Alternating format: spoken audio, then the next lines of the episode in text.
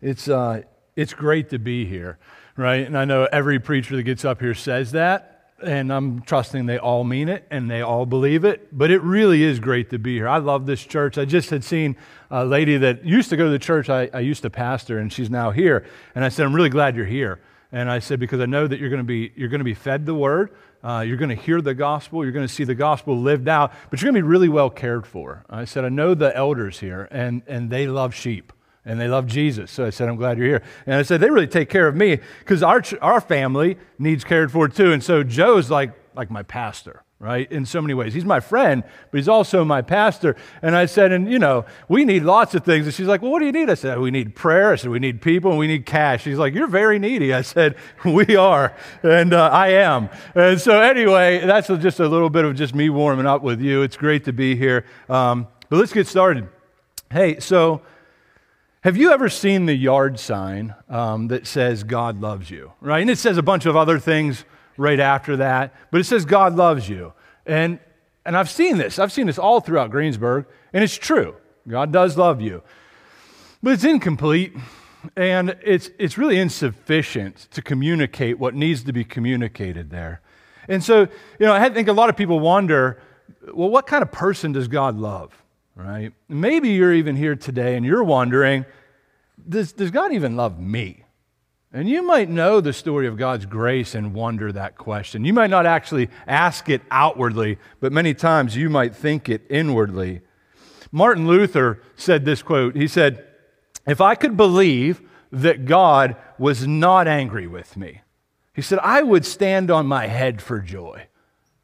Right? I mean, I feel that right? Uh, in, in the seasons where I'm growing in the Lord, it's because I'm understanding His love for me in Christ. And so I know it's true for me. I know it's true for the people that I've, I've had the privilege of walking beside through counseling and just different things. And so here's what I know the love of God and understanding the love of God through the explicit gospel is the cure for almost every spiritual element that I've ever come in contact with in my entire life. And the story of the prodigal son probably explicitly shows the father heart of God and the love that God has for sinners, probably better than almost any story in the Bible. And that's why it's so beloved. It's a beloved story.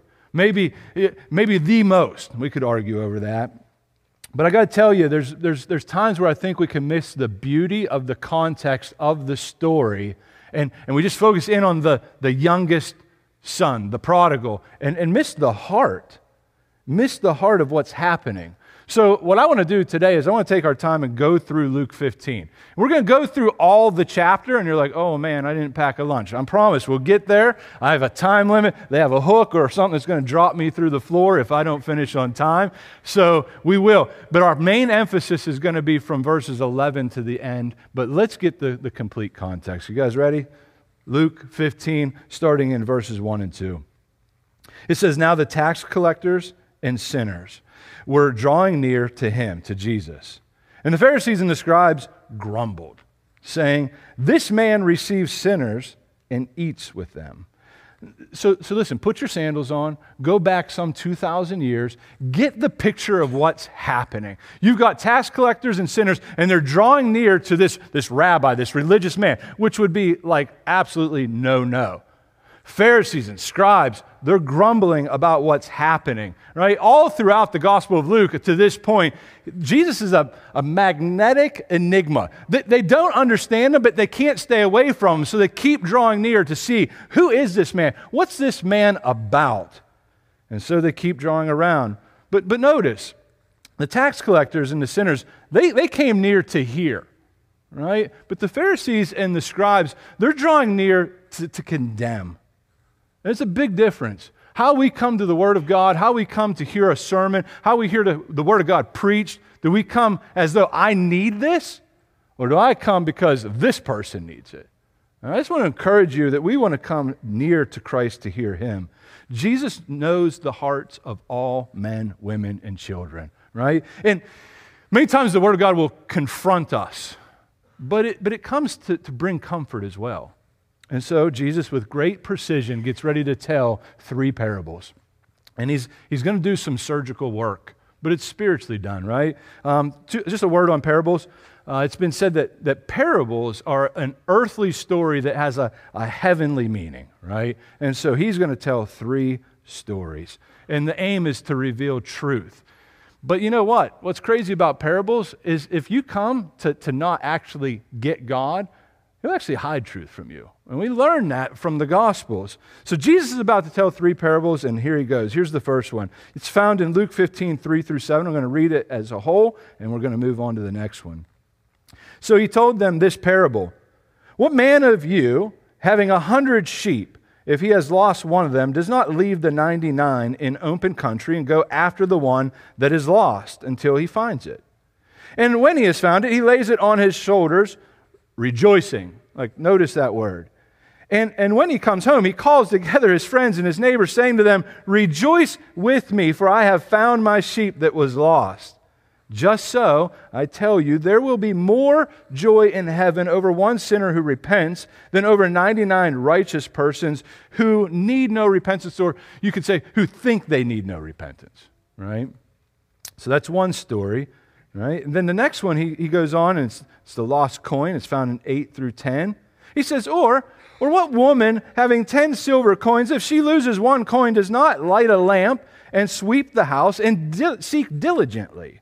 until she finds it. And when she has found it, she calls together her friends and her neighbors, saying, Rejoice with me, for I have found the coin that I had lost.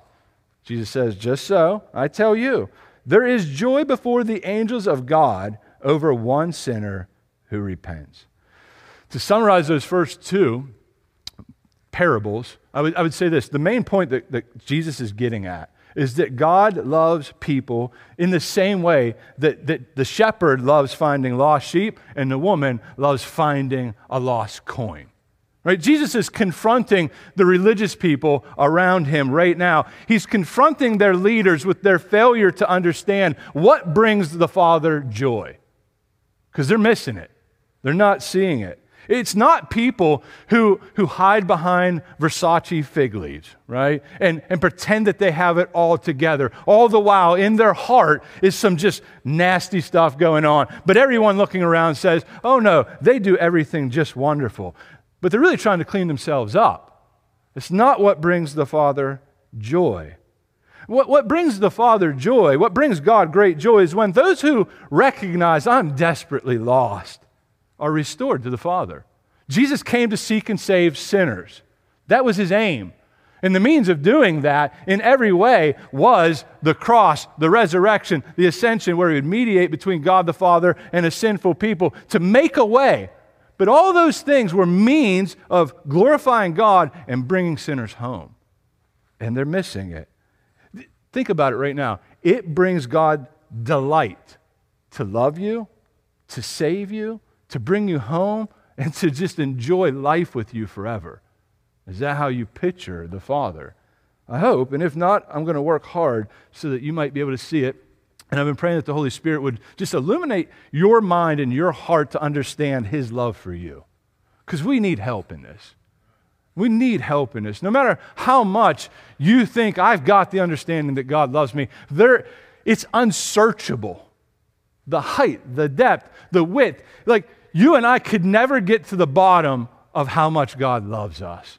And that is what really causes us to grow to be more like Christ is understanding his profound love for you. And so that's been my prayer for you all week. Well, this, this next parable, he, he takes his time.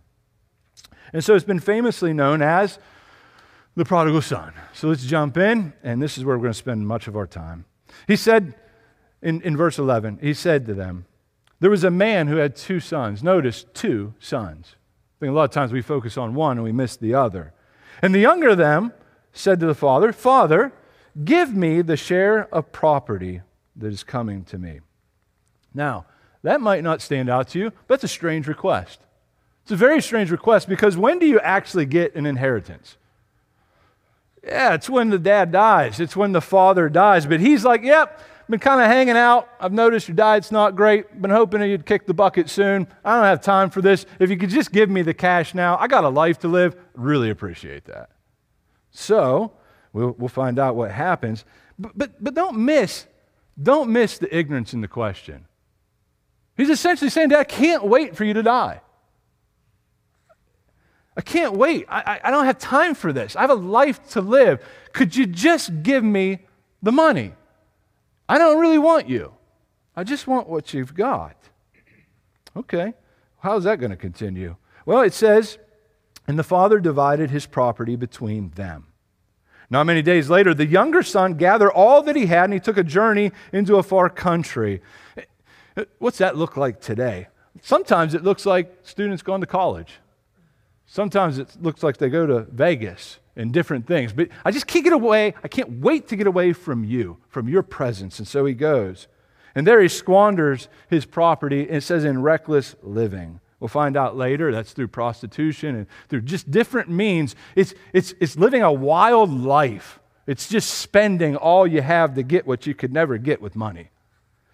And, and when he had spent everything, a severe famine, right? Like inflation went up, gas prices went up, market crashed, might sound familiar, arose in that country. And he began to be in need. So he went and he hired himself out to one of the citizens of that country who sent him into the, the fields to feed pigs. That's pretty low, right? That's pretty low. And he was longing, it gets worse, longing to be fed with the pods that the pigs ate and no one gave him anything. Right? This, the sin bring happiness. Well, for a season, I think it can. I've experienced that. But in the long run, no way. The freedom that this young man wanted did not last long. It did not last long. Picture this young man. He's a pitiful young man at this point, right? He's lost everything. He has no family. And by the way, if you got no cash and you're like hanging out with pigs, you got no friends. If you got cash and you're hanging out with pigs, you got no friends.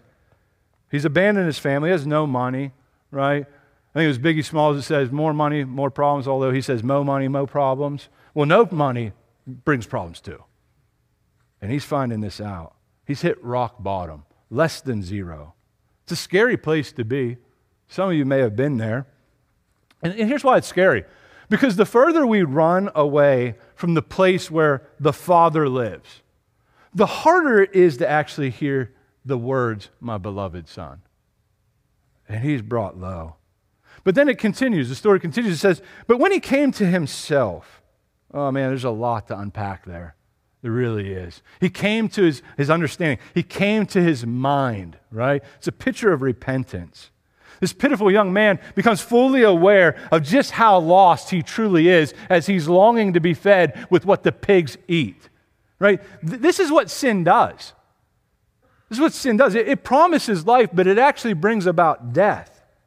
So he said, How many of my father's hired servants have more than enough bread? I mean, what a good dad. Even the servants, they eat well. Not this young man. He said, But I, I perish here with hunger. I'm hungry. I long to be fed. He says, I know. I will arise and I will go to my father. And you can just see the, the picture of grace here because light is starting to shine in the darkness. As this young man begins to realize that, that like, he was wrong about his dad. He was wrong about his father, right? He, he understands, he's beginning to understand that life with the father is the good life. This is where life and happiness and vitality happens. It's way better than what the world has to offer. I'm sure it was fun for a season, but he's not having fun right now. And so he begins to rehearse his speech. Have you ever done that? right? Like you find yourself in a bad way and you begin to, you, no one talks to you more than yourself, by the way. Right? I, I, just promise you that. You start to rehearse the speech. You start to understand, like, well, he'll probably say this, and what would be my response to that? But listen to what he says. I, I know. I'll say to him, Father, I have sinned against heaven and before you. I'm no longer worthy to be called your son. Treat me as one of your hired servants. And he arose and he came to his father. Now, now, man, this, in one sense, this looks really good, and it possibly could be. Because here's the deal there's, but there's many ways to come home, right? This could be a picture of humility. But I, I gotta, I say you got to be careful with this, right? Because I think it could maybe miss the heart of grace. He's not ready to be received home as a son. He says, hire me out as a servant, right? It, it, it looks like a little bit of payback, maybe, possibly. Right? He's not ready to be received as a son. I'll just be a slave. But, but I can tell you that's not grace and that's not how the gospel works. No, you're not going to come home and, and pay it back. Can I just tell you that, that it's through repentance, not repayment, that you enjoy the love of the Father? So many people who were prodigals are still trying to earn the love of God that they already have. They're trying to repay the Father. And the Father, He doesn't need anything you got. That's, what that's what makes His love free. That's what makes His love beautiful. This is why many young prodigals end up actually becoming the older brother because they're still just trying to repay back the dad. And it's sad. Still, he begins his long journey home. And really, the only question that remains is how will the father react? Well, we don't have to wait long. Listen to the next word and try to picture. Try to picture what's happening. Picture the scene. He says, But while he was still a long way off, you just imagine walking down the dirt road, right? His father saw him. I love that line. I love that. And he felt compassion, right? You, you probably have some prodigals in your life. They might not be your children, but they're people who are far from God and you love and you pray for. He felt compassion and he ran and he embraced him and he kissed him. Notice the verbs. Felt, he saw him, felt compassion, ran, embraced him, kissed him. In that culture, it would be like unheard of for a grown man like this to run, right? I think we ought to bring that culture back right? I have embraced that, and I know some don't. Joe loves to run. This guy likes to run. He sees him, he can't help himself. He runs to his son and he embraces him. He feels compassion. He kisses him. He loves him. It's a stunning picture of grace. The picture we see here is, is scandalous. And listen to what the son says. The son begins to say to him, He says, Father, I have sinned. I've sinned against heaven and before you. That's good. No excuses. As high as it goes, I have done this. This is me. I'm no longer worthy to be called your son. No, no more words does he get out right there. But the father said to him, to his servants, listen to what he says Bring quickly the best robe, put it on him, put a ring on his hand, shoes on his feet, bring the fattened calf and kill it, and let us eat and celebrate. This is the God we worship. Let us eat, let us celebrate. For this this is my son. He was dead and now he's alive again. He was lost and he is found, and they began to celebrate. yeah, amen's right. That is a beautiful picture. This is who you want to go home to. This is who you want to go home to, and this is the God you go home to through repentance and faith and trusting in Christ. The son begins to unfold his words, all the things he had rehearsed, right? But, but he gets hardly a word out the father interrupts him with a lavish welcome home party. It's amazing. In a moment of forgiveness, love, and celebration, what we see is the heart of the Father. We see the love of the Father. We see a picture of grace, and we see what brings the Father joy. What is Jesus doing here? Jesus is actually putting an exclamation point on the previous two parables right? If, if we rejoice at the restoration of sheep, because no doubt the religious people are like, yeah, I mean, it'd be good to get that sheep. We're, we're, we're all about, you know, shepherds and stuff. How much more joy would it bring God to bring lost sinners home to Him? Oh, if, you're, if you think it's exciting to get some cash, the lady found her, her, her coin. And it wasn't like, you know, like a little Bitcoin. It wasn't like a nickel. It's some serious cash. Well, if that makes you happy, then how much greater happiness does it bring the father to see one of his children come home? It's not, it's not even close. It's not even close. And you're missing it. You're wondering why these guys and gals are coming around me. Oh, sinners and tax collectors, those nasty folks, and you think it's disgusting. You're missing the point. And that is the point. But, but here's the thing how many sons did the father have? Two. Remember, he has two sons. And the story continues. Now, his older son was in the field. And as he came and he drew near into the house, he heard music and dancing. uh oh. Religious folks don't like dancing for the most part. Everybody's nervous now. Music, okay. Dancing, eh. right? And, and he called, he called one of the servants and he asked him what these things meant. What, what is all this commotion, right? And he said to him, Your brother has come home and your father has killed the fattened calf because he has received him back safe and sound. And can you picture it? Can you feel what he's feeling, right? The older son's been in the field. He's been working hard. It's been a long day. No doubt he has had to pick up much slack. He has had to do a lot more than he ever thought he'd have to do because the younger brother left him with all the responsibility. And now he's coming home from an exhausting day of work, and as he gets closer, he hears a commotion. And then he hears the report. What's the report? Well, the report the report's pretty surprising. Your younger brother's come home. Maybe that's not surprising. He probably thought, yeah, he's a loser. He'll, of course, he'll fail and come home. But that's not what has him angry. What has him angry is there's a party. There's a party. What's up with the party? And notice what it says. But he was angry and he refused to go in. And if you step back and you consider his perspective, I think it's easy sometimes to just feel his outrage. Right? If we could just lower our guard and just read the story for what it is, ah, I get it. But, but in this moment, Jesus is confronting the Pharisees and the scribes about their grumbling, about their complaining, and about their cold hearts. And so the story continues. His father came out to the older brother, and he, listen, he entreated him. I don't know if we use that word all that much. Earnestly, anxiously encouraging him, almost begging him to join the party. Come in. Come in, right? But he answered his father, Look, look, these many years I have served you. You can hear it. I never disobeyed your commands. You, yet you never gave me a young goat, let alone a calf, right? That I might celebrate with my friends. But, oh, oh, when this, when this son of yours, not, not my brother, but when this son of yours came, who has devoured your property, Dad, with prostitutes? You. You killed the fattened calf for him. Hear it? The, the older son, he, he's seething with anger. And it's all coming out on the father, essentially saying, You owe me. You owe me. Why are you doing this for him? He doesn't get grace. He doesn't understand it right? And yet, the father's love and compassion that he has for the younger son, he has for the older brother. I think we miss this a lot of times, right? It's coming out now with patience. It's coming out for the, the older brother with patience. The lostness of the older son is much harder to diagnose, though.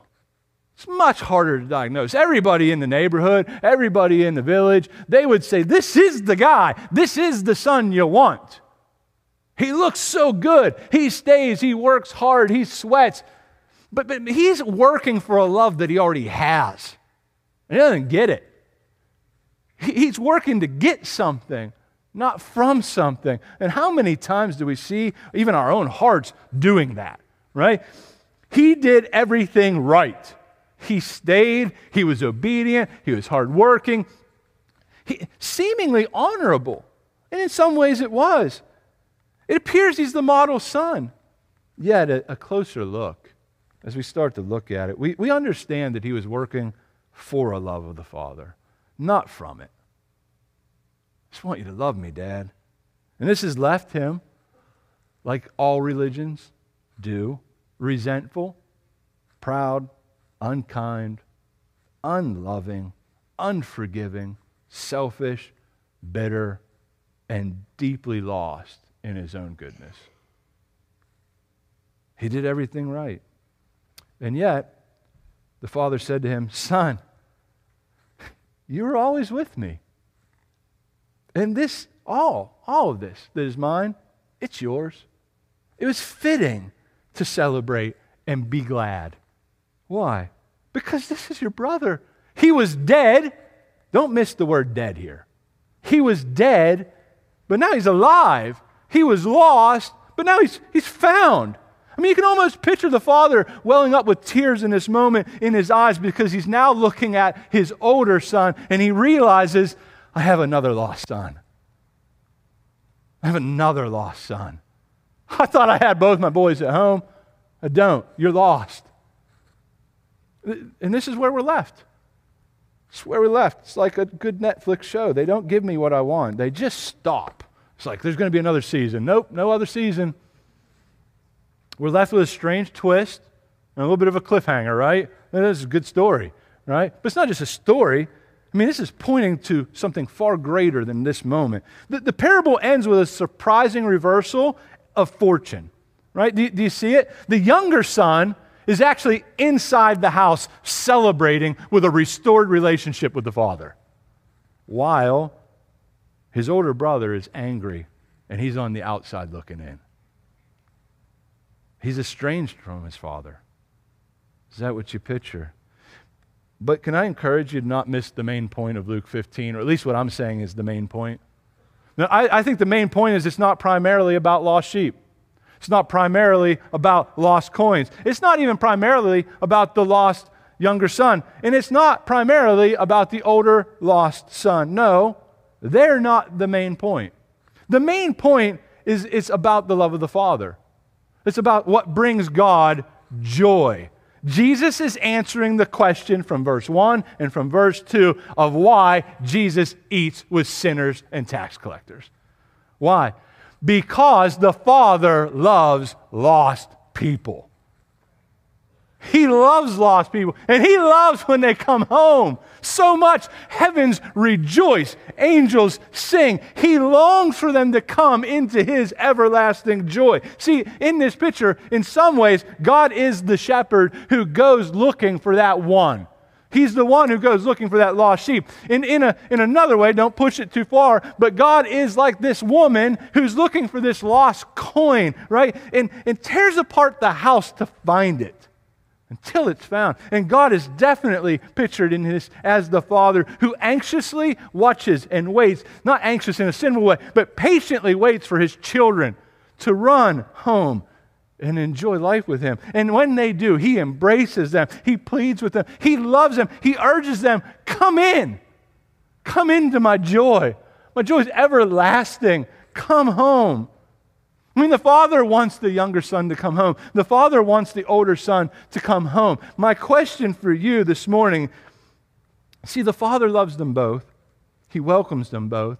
He, he, he encourages them to come to the table, to pull up a seat with dad, and to enjoy life with him forever, because that's where his healing presence is found. The heart of the father burns with an immense desire to bring his children home. Can I tell you the gospel is the most inclusive, that's a buzzword, message ever. Because he says, All come to me. But it's the most exclusive message ever because there's only one way to come home, and it's through repentance and faith in the Lord Jesus Christ. The question is which son needs to repent? Answer both. Which son deserves a fattened calf to be slaughtered? Answer neither. Neither. They don't deserve it. That's, you, don't, you, don't, you don't earn grace, you receive grace. The, the painfully real picture before us is that both sons need healing and restoration. They need forgiveness. Both sons need to come home to the warm embrace of their father who loves his children. Everyone's invited to pull up a chair to this table and to enjoy the celebration. That's grace. That's the point of the three parables. It's an invitation to everyone, it's an invitation to you. Have you pulled up this chair? Have you entered the joy of the Father? My hope is yes, because this Father is a Father of compassion. This Father is a Father full of mercy, full of grace, full of love. This, this Father, by the way, this might shock some of you, loves to party. He loves to party. He loves to throw a big old barbecue, right? At this stage of the game, there's no bacon on it. Now, bacon. He loves it. Do you think about God that way? Or do you think he's like a big old cosmic killjoy? I mean, no, God loves the party. He loves to celebrate. He loves it. What do you think you're going to do for all of eternity? You think you're going to be like a chubby little cherub sitting on a cloud strumming a harp? Sounds miserable. Thankfully, that's not the picture that God gives us. You're not going to be just you know, floating in the sky. Heaven comes down. You will dwell with God forever in a new heaven and a new earth. Everything's renewed. You'll have a glorified body who can actually enjoy God at his fullness, but you'll never get to the end of his grace and his goodness. In a billion years, you can't comprehend that unless your brain's way bigger than mine, and it probably is, but even then, I doubt it. In a billion years, you won't be like, eh, I think we got it. That's it. It'll never wrap up. He'll continue to reveal his greatness to you. I don't know if we sleep, but if we do sleep, when we wake up, we'll be like, Did you know that? I had no clue. For eternity. This is the God who calls you to come home. This is the God who loves you. This is the God who says, just, just pull up a seat. You don't understand what I've done. I'm pretty sure I do. Just come home. Come home. I told you I had a question and I didn't ask it. My question for you this morning is which brother is easier for you to love? Oh, I know my answer. I'm not going to say it. Is it the older religious brother? Can I tell you, a lot of churches that's true? It's the older religious brother. So many churches are led and filled with the older brother, right? And, and by the way, you can almost always tell because they condemn the younger, re- rebellious brother, right? They, they, they, and they get on Facebook and they let you know all the people that are losers. But, but they coddle the older brother who's just as far away from God. And, and they even high five them, they applaud them, and they give you little pins and you can put them on your shirts. You can also tell because those churches that are filled with that kind of religious older brother almost never go looking for the younger brother. They're so inward. They don't go looking for them. They create a space where everybody can come in and just get their, you know, wool fluffed up. All the while, you got some mangy, young little brother in the ditch dying, longing for someone to come and say, Come home. Come home. They don't go looking for the lost. They don't give money towards that end. They just keep fluffing each other up in their own little pen. And then they look and they say, Boy, the pen needs painted again. Let's paint it. Is that, is that hard for you, love? You don't have to hang out with me long to know. There's where I struggle. right? How about the, the, the, the, younger rebellious brother? Do you find that person harder to, to love? Because they should know better. I mean, they were raised in the church. To think that way, by the way, misunderstands the miracle of grace. You're spiritually dead. I don't care if you were like born and as soon as you came out, the doctor spanked you and you said Jesus as your first word. I don't care if they just like put you around like all the Awanas Bible studies. A miracle still has to happen in the heart. That's how it works. Listen, if we're going to be like the Father, then we must learn to love them both. That's the point. That's the point. You got to learn to love them both. Our God loves sinners with a joyous, passionate love. Therefore, we must invite people to come home, to enjoy the longest, deepest, and fullest life with the Father. I mean, what a privilege. What a privilege it is to introduce, let's call them the irreligious, to the God who loves them. What a joy it is to, to introduce the religious to the gospel of grace and the God who deeply loves them and wants them to come fully into the family. Right? I mean, it's, it's, it's a privilege, family.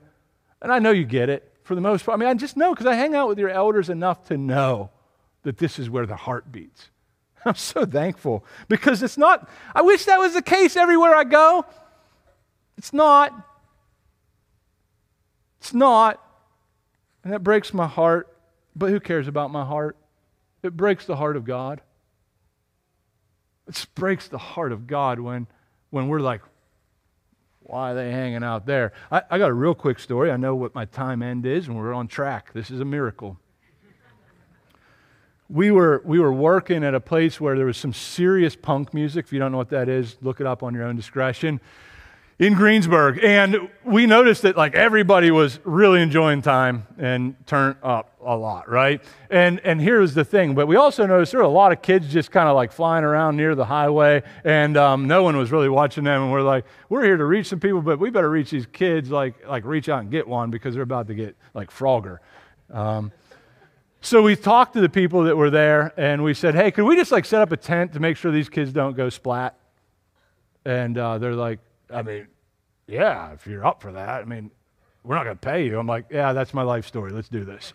Right? And so we set up a tent, and, and our church just held it down, and we created this little carnival field where they could play games and get free beanie babies and all these different things. We just wanted to make sure they were good while these guys and gals were partying and they were like wiling out. And, and I got to tell you, man, there was a guy who comes down, and he was, you, you just tell like one of these guys is not like the other. That was this guy he ain't there for some punk music, right? So he comes down and, and he comes up, and I know he's not a kid, so I know he's not here to play a game. And he says, Are you the pastor of this church? And I'm like, I'm one of them. And he says, I don't understand why you're here. And I was like, I like punk music and I like kids.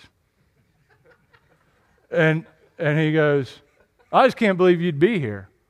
And in my mind, and I have a quick tongue, it gets me in trouble a lot. Guard my mouth, Lord.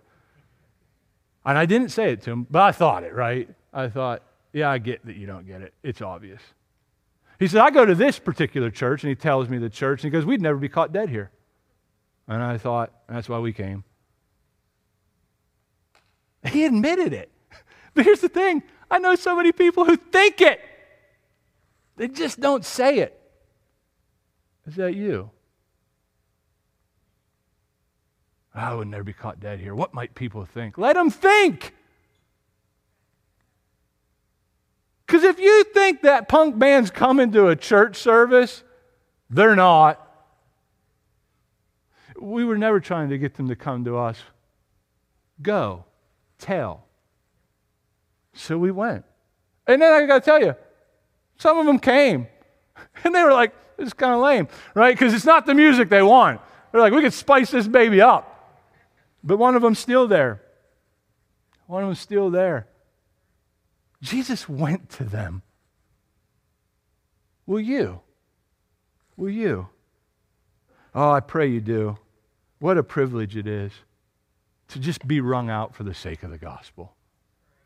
What a privilege it is because, because I, can I just tell you that Jesus, in a, in a sense, became the prodigal for our sake. Because what did he do? He left home. Now, hang in there before you're like, whoa, throw a rock at him. He left his heavenly house. He came to a foreign country. He gave away all that he had and he returned to the Father, but this time he returned through a bloody cross, through a triumphant resurrection, and now he's back home. Why? So that he could reconcile sinners to the, to the Father. And all of this he did not as a rebellious son, he did this as a perfectly obedient son who willingly came on a divine rescue mission to bring all the lost children home who would trust and believe in him to the everlasting joy of the Father. And he says, Now join me in this work.